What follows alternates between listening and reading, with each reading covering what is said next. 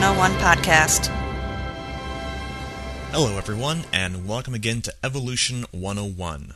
My name is Zachary Moore, and you can email me directly at zach at drzach.net. You can also send feedback through the website at drzach.net, which also contains some links and other resources, including links to the archive page at freethoughtmedia.com, as well as transcripts of these episodes. Today, instead of answering your questions, I'm going to give a review of the DVD documentary Icons of Evolution, which was actually produced a couple of years ago, but a friend of mine gave me a copy a while ago, and so I finally got a chance to see it. This will be long enough to take up the whole podcast, so I'll get to your questions next time. The documentary Icons of Evolution is a good representative of the current argument from those who have, in the past, argued against the teaching of evolutionary theory in public schools. Although it was produced three years before the Dover trial, its argument amounts to essentially the teach the controversy approach, which so many evolution deniers have resorted to since that trial. Without a doubt, it's an effective way to frame the issue and the documentary goes straight for that from the beginning by setting some common anti evolutionary arguments in the context of an educator's fight to teach all the facts about evolution to his students. Those of you from outside America may not be fully aware of how persuasive such an argument actually is. Americans take great pride in their freedom of speech and the idea that any person should be able to voice their opinions on a subject, no matter what they are. They strongly believe in the concept of a marketplace of ideas, in which all points of view are, if not equally valid, at least given equal time. It's this same mentality that, in my home city of Cincinnati, resulted in the display of a cross on Fountain Square at Christmas time, sponsored by the Ku Klux Klan.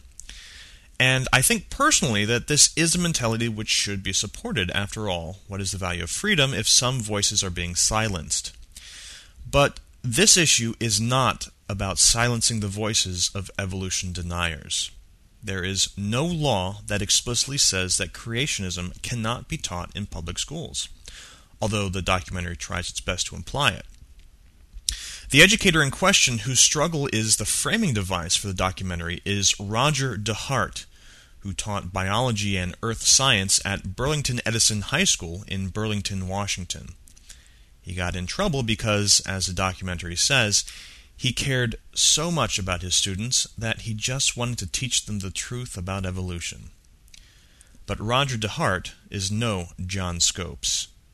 The documentary pushes very hard to cast him as the mirror image of the Tennessee teacher who was taken for who was actually taken to trial for teaching evolutionary theory in the face of a law specifically prohibiting it. To quote from that law, the Butler Act, quote, that it shall be unlawful for any teacher in any of the universities, normals, and all other public schools of the state, which are supported in whole or in part by the public school funds of the state, to teach any theory that denies the story of the divine creation of man as taught in the Bible, and to teach instead that man has descended from the lower order of animals. I'm sure you can see that for the argument to be made that Roger DeHart is the modern day mirror image of John Scopes is exactly what the evolution denial position does not want to admit. You see, this law was written with an explicit Christian bias, against which the teaching of science was an infraction. But if DeHart is mirroring John Scopes, then it follows that he is against the teaching of science and instead seeks to teach his explicit Christian bias. Of course, this would never be admitted to by either Mr. DeHart or the evolution denial groups which have sponsored this documentary. And rightly so, because I don't think DeHart is a modern juxtaposition of John Scopes in the slightest. DeHart was not charged with any crime. He was not taken to trial. He was, however, criticized by his community for teaching a deviation of the prescribed curriculum, which was recognized at that time, and has been recognized officially and legally after the fact in Dover, Pennsylvania, as a specifically religious deviation. In fact, DeHart was examined as part of the Dover proceedings and admitted that a significant part of his evolution lesson plan was derived from the book of Pandas and People, which was found to be a clear piece of educational propaganda of the evolution denial movement, and part of the evidence which sealed the decision at Dover against evolution denial. As a matter of fact, Mr. DeHart has admitted to evolution denial, belief in a young Earth of less than 100,000 years, and instead claims that a better explanation of the facts comes from the belief in a designer. That's right, intelligent design raises its head. Suddenly, this issue seems a lot less like a lone science teacher wanting to take a stand to teach the honest truth about his subject, and more like someone with an ideological axe to grind. I don't intend here to use ad hominem criticisms of Mr. DeHart or anyone else who was involved in this issue, but it strikes me as telling that the central player in this drama just happens to be teaching a curriculum that just happens to be aligned closer to his theological position than to accepted science. And ultimately, his community found that telling as well, and criticized him for preaching his theological beliefs as science in the classroom to the point where he resigned, was not fired, but resigned from his position, and eventually ended up moving to California and teaching at Oaks Christian High School, where presumably his desire to teach intelligent design is not a problem. Now, after setting up a sympathetic context to get the audience in the mindset to favor a teach the controversy approach, the documentary moves on to the meat of the issue, which is essentially attempting to trash evolutionary theory. The arguments that follow are from a book by Jonathan Wells, not coincidentally titled Icons of Evolution. Before I address those arguments, I think something needs to be said about Wells also. Again, I don't want to engage in ad hominem criticisms, but it can be informative to know the biases of those to whom you're listening. For example, you should know that my sources of bias are I am a molecular biologist, taught that evolution is a fact of reality. I'm also, an a- I'm also an atheist, and so I have no compelling theological reason to reject evolutionary theory, or any other scientific theory for that matter, but evolution is the subject here. So that's my bias, and you have to, as a listener, take that for what it's worth. I don't believe that either my scientific training nor my lack of God belief give me a particular axe to grind in regards to evolutionary theory. In fact, I've said before that even when I was a Christian and before I entered college, I didn't think twice about accepting evolutionary theory. It was no problem. But I think it's significant when a person not only has potential sources of bias, but admits them as responsible for his positions outright. Jonathan Wells is a theist and a member of the Unification Church. For those of you that aren't familiar with this denomination, they're frequently called the Moonies because they believe that their leader, Sun Myung Moon, is the second coming of Jesus Christ, called by the Moonies themselves as Father. From Wells's own words, he says, At the end of the Washington Monument Rally in September 1976, I was admitted to the second entering class at Unification Theological Seminary. During the next two years, I took a long prayer walk every evening. I asked God what He wanted me to do with my life, and the answer came not only through my prayers, but also through Father's many talks to us and through my studies.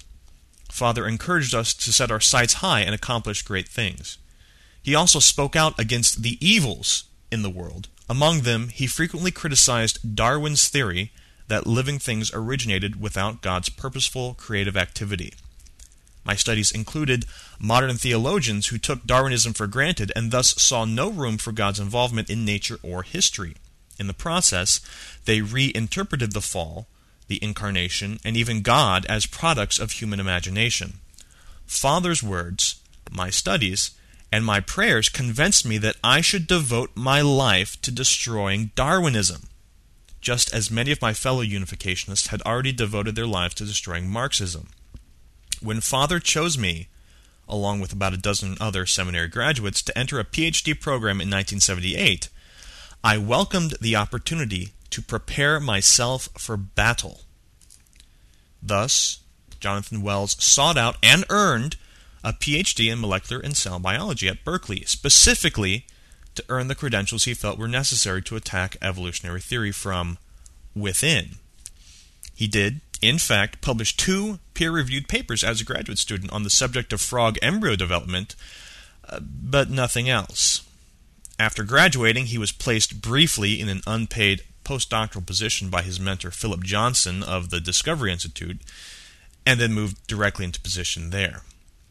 He published the book Icons of Evolution in 2000, and as I mentioned, it is the arguments from this book which form the bulk of the documentary.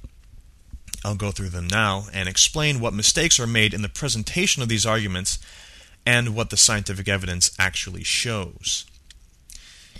The arguments against evolutionary theory in the documentary, as in the book, attempt to undermine certain evidences that support evolutionary theory, which are considered key or defining evidences. Wells argues that these evidences are treated as icons, hence the title of the documentary and book. The implication is that if these icons can be undermined in some way, evolutionary theory as a whole is called into question. Even if this task was achieved, of course, this wouldn't threaten evolutionary theory in the slightest. I've spoken at length about the molecular evidence for evolution, which is not considered by this documentary. Given just the molecular evidence, a substantial case could be made for evolutionary theory by itself. The first icon addressed is Haeckel's embryos. I won't go into detail about this argument because I've already debunked it months ago in podcast 107.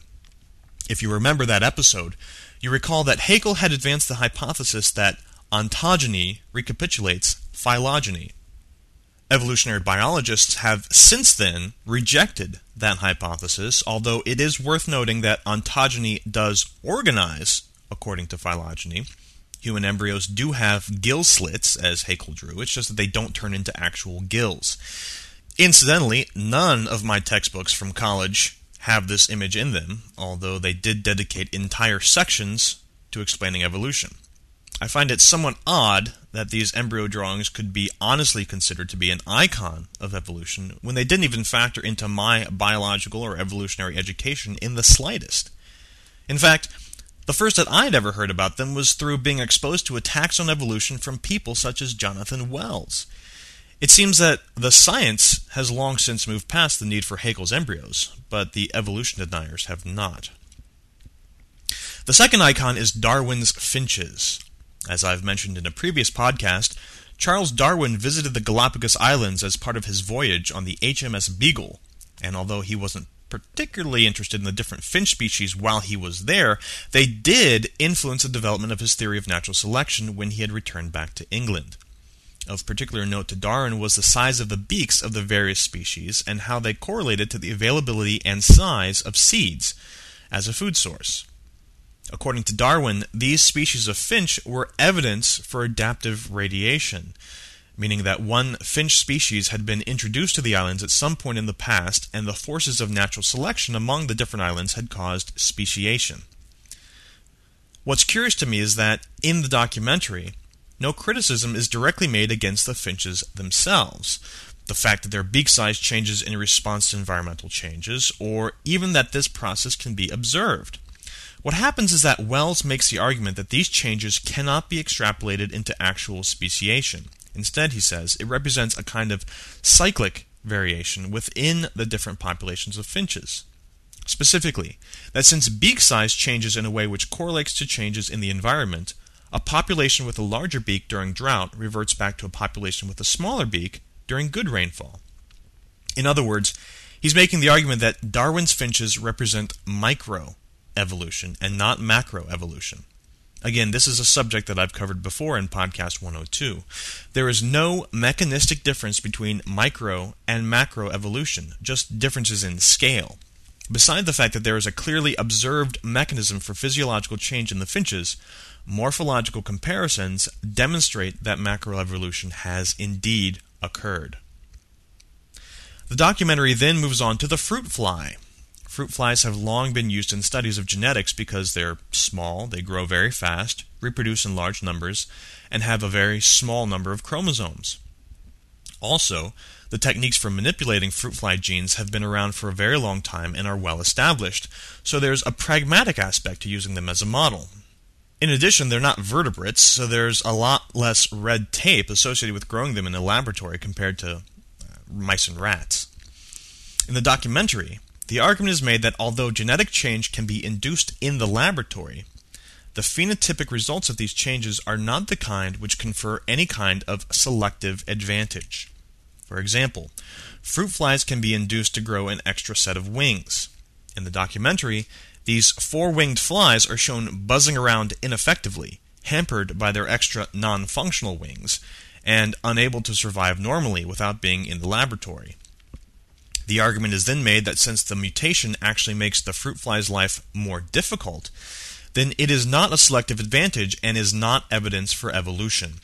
This kind of argument is typically referred to as a straw man because it addresses a position not claimed by its opponent, which is roughly equivalent to picking a fight with someone, but instead of fighting them directly, building a straw dummy of that person and then beating up the straw man. No geneticist has ever claimed, to my knowledge, that the mutations induced in the fruit fly in a laboratory setting have ever been an example of speciation. That's not why fruit flies are important, and this really troubles me about the documentary that it could take such an incorrect view of a basic model organism like the fruit fly. Fruit fly mutations aren't important in and of themselves as an example of speciation. They're nothing more than phenotypic markers, uh, visible signals that show when a gene has been altered in some way. What the fruit fly has contributed is the basic understanding of genetics.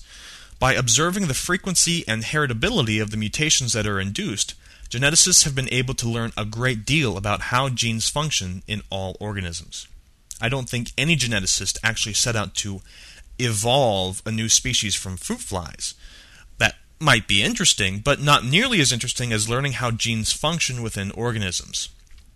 So, this icon really doesn't support the overall argument of the documentary. Of course, a four winged fruit fly would be selected against in the wild. This explains why fruit flies have not evolved with four wings. The documentary then moves on to the concept of antibiotic resistance in bacteria. This icon is a kind of a mix between Darwin's finches and the fruit fly in concept. Just as with the finches, the argument is made that selective changes revert back to a pre existing population genotype, and just as with the fruit flies, these changes are charged with not being examples of speciation. And as you would expect, the rebuttal to both these points remains the same as before, so I won't belabor it. But briefly, the selection of bacteria by environmental condition, presence or absence of an antibiotic, is absolutely the mechanism of change that is posited by evolutionary theory. So I'm really not sure what the problem is here. The fact that the bacteria lose antibiotic resistance when the antibiotic is removed from their environment isn't an argument against evolution, it completely supports it. When any selective pressure is removed from a population, evolution is going to favor those members of the population which can reproduce best in the absence of that pressure. And when antibiotics are concerned, those bacteria which are not resistant reproduce much better because antibiotic resistance comes at a metabolic price and no microbiologist has ever claimed to be interested in creating new species of bacteria simply by adding or removing an antibiotic. So, again, this is a straw man. The next attack is on the concept of homology as evidence for common descent. Not homology per se, it's pretty tough to refute the actual homology that exists between different organisms, even for a documentary as obtuse as this one. Instead, they make the argument that structures that share homology between different organisms should also share a genetic basis for that homology if common descent is correct. They then look at the fruit fly again and compare it to the wasp. The body segments, they say, are considered to be homologous, but instead of being controlled by the same gene, they are controlled by different genes. Thus, biologists cannot explain homologous structures that are caused by different genes. Well, first of all, yes, biologists can explain them. It's called convergent evolution. This is the idea that selective forces experienced by different organisms are similar enough that, in certain situations, different organisms can come up with the same evolutionary solution to a selective problem. For example, The wings of birds and bats are an example of convergent evolution. Bats did not evolve from birds, and in fact, if you go back to the nearest shared common ancestor between bats and birds, you find no wings at all. So both birds and bats evolved wings independently, as separate but very similar solutions to the problem of how to achieve powered flight. Going back to the fruit fly and wasp, this really is an example of convergent evolution in my mind, but it's awfully hard to tell because the documentary doesn't even give the name of the gene that supposedly is different between the two species. So there's no way to verify if what they're claiming is true. What I do know is that there have been several mutant genes identified in wasps which do affect the development of body segmentation, which are different from the mutations that have been characterized in fruit flies. But this is really no problem either because fruit flies diverged from wasps over 200 million years ago, and we would expect some divergent evolution during that time. So, once again, a straw man. The final so called icon of evolution is the tree of life, which is a metaphorical concept used by evolution to explain the relationships between all organisms. The argument that is used in the documentary is one that is based on a fundamental misconception of evolution that is actually pretty common among evolution deniers. The tree of life is not some kind of teleological necessity. In other words, the relationships between different organisms are not necessarily a reflection of the progression of time. That is, as time marches on, the number of species in existence does not necessarily increase. In fact, if anything, the number of species in total existence has decreased. Millions upon millions of species have gone extinct over time, and species are constantly going extinct even today. So, the idea that the tree of life is one which is small on one end and large on the other isn't really an evolutionary necessity. Certainly, at some point in the history of life, the number of species was very, very small. But once life was able to diversify, it did so without question. And the rest of biological history has been a refinement of that diversity as different species compete for resources. The documentary focuses on the so called Cambrian explosion as a contradiction of its own assumptions about evolutionary history You guessed it, another straw man. Well, the argument says that since there were so many species in existence during the Cambrian period, and since this happened so quickly, it contradicts evolutionary theory. Well, first of all, the Cambrian explosion did not happen overnight, nor did it happen over seven days. It occurred over a range of time between 490 and 550 million years ago and there are many explanations for the wide diversity of animal groups found within Cambrian rock, all of which are consistent with evolutionary theory. One explanation is that it was only during the Cambrian period that organisms had evolved which contained body parts that lent themselves well to fossilization. Imagine, for example, if newspapers started to be printed on plastic sheets instead of paper sheets well, the plastic newspapers would be thrown away at about the same rate as the paper newspapers, but they wouldn't degrade as, re- as readily. Thousands of years in the future, I could imagine a team of archaeologists unearthing a garbage dump from the early 21st century and wondering how strange it was that people suddenly started reading newspapers after the turn of the millennium. Another possibility is that environmental oxygen levels had not yet become high enough to promote the evolution of animals into any degree of complexity or diversity.